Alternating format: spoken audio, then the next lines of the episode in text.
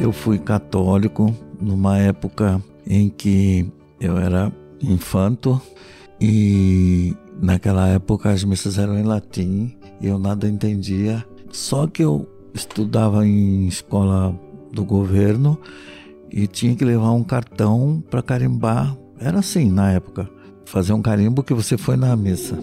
E aí era na frente de uma praça que tinha todos aqueles brinquedos, né, de infância, balancê, gangorra, aquelas coisas todas. E eu, obviamente, ficava lá. Entrava na fila e carimbava, olha só, hein?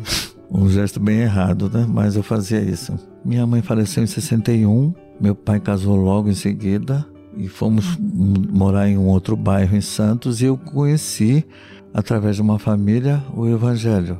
Mas eu torno a repetir que eu era um infanto para infanto juvenil e eu abracei aquela igreja, eu gostei porque tinha uma outra conotação, tinha um outro movimento diferente, né? Que hoje o catolicismo tem o mesmo movimento, quase igual, né? Tem, tem cânticos, era diferente da época. Bom, eu já estava para passar de infanto para infanto juvenil quando, num culto, num dominical, eu comecei a escutar cão, tal, não sei o que lá, é cão, você sabe o que é cão? Aquilo começou a provocar a minha atenção.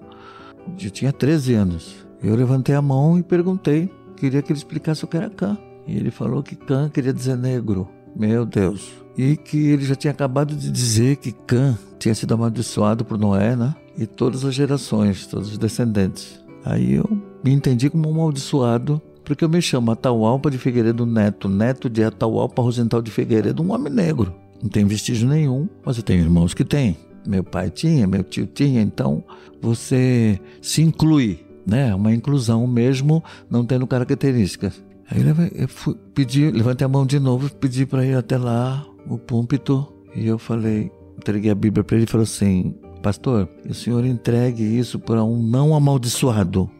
E aí ele cometeu o segundo erro, né? Hoje eu vejo assim. Como, irmãozinho, o senhor não está incluído, o senhor é um. chega a ser um ariano. Eu falei, engano seu, eu sou um brasileiro mestiço com cara de branco. Por favor, pegue a minha Bíblia, que para mim não serve mais.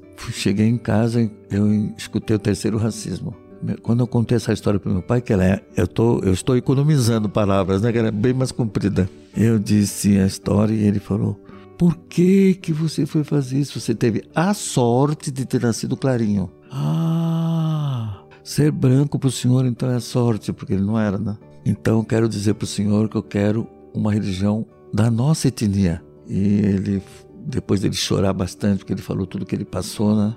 Eu tenho um amigo do candomblé. Isso foi num domingo, na segunda esse amigo do candomblé estava lá em casa e aí ele me falou do candomblé, entendeu? Ele me falou do que o candomblé. O candomblé é um baile mesmo, é um baile, né? Candombile, baile sagrado, né? Então, porém, ele não falou disso, ele falou da essência. E hoje eu sou do candomblé, mas eu não renego ninguém quem segue a Bíblia, né? Lógico, nós somos todos humanos e um precisa do outro, né?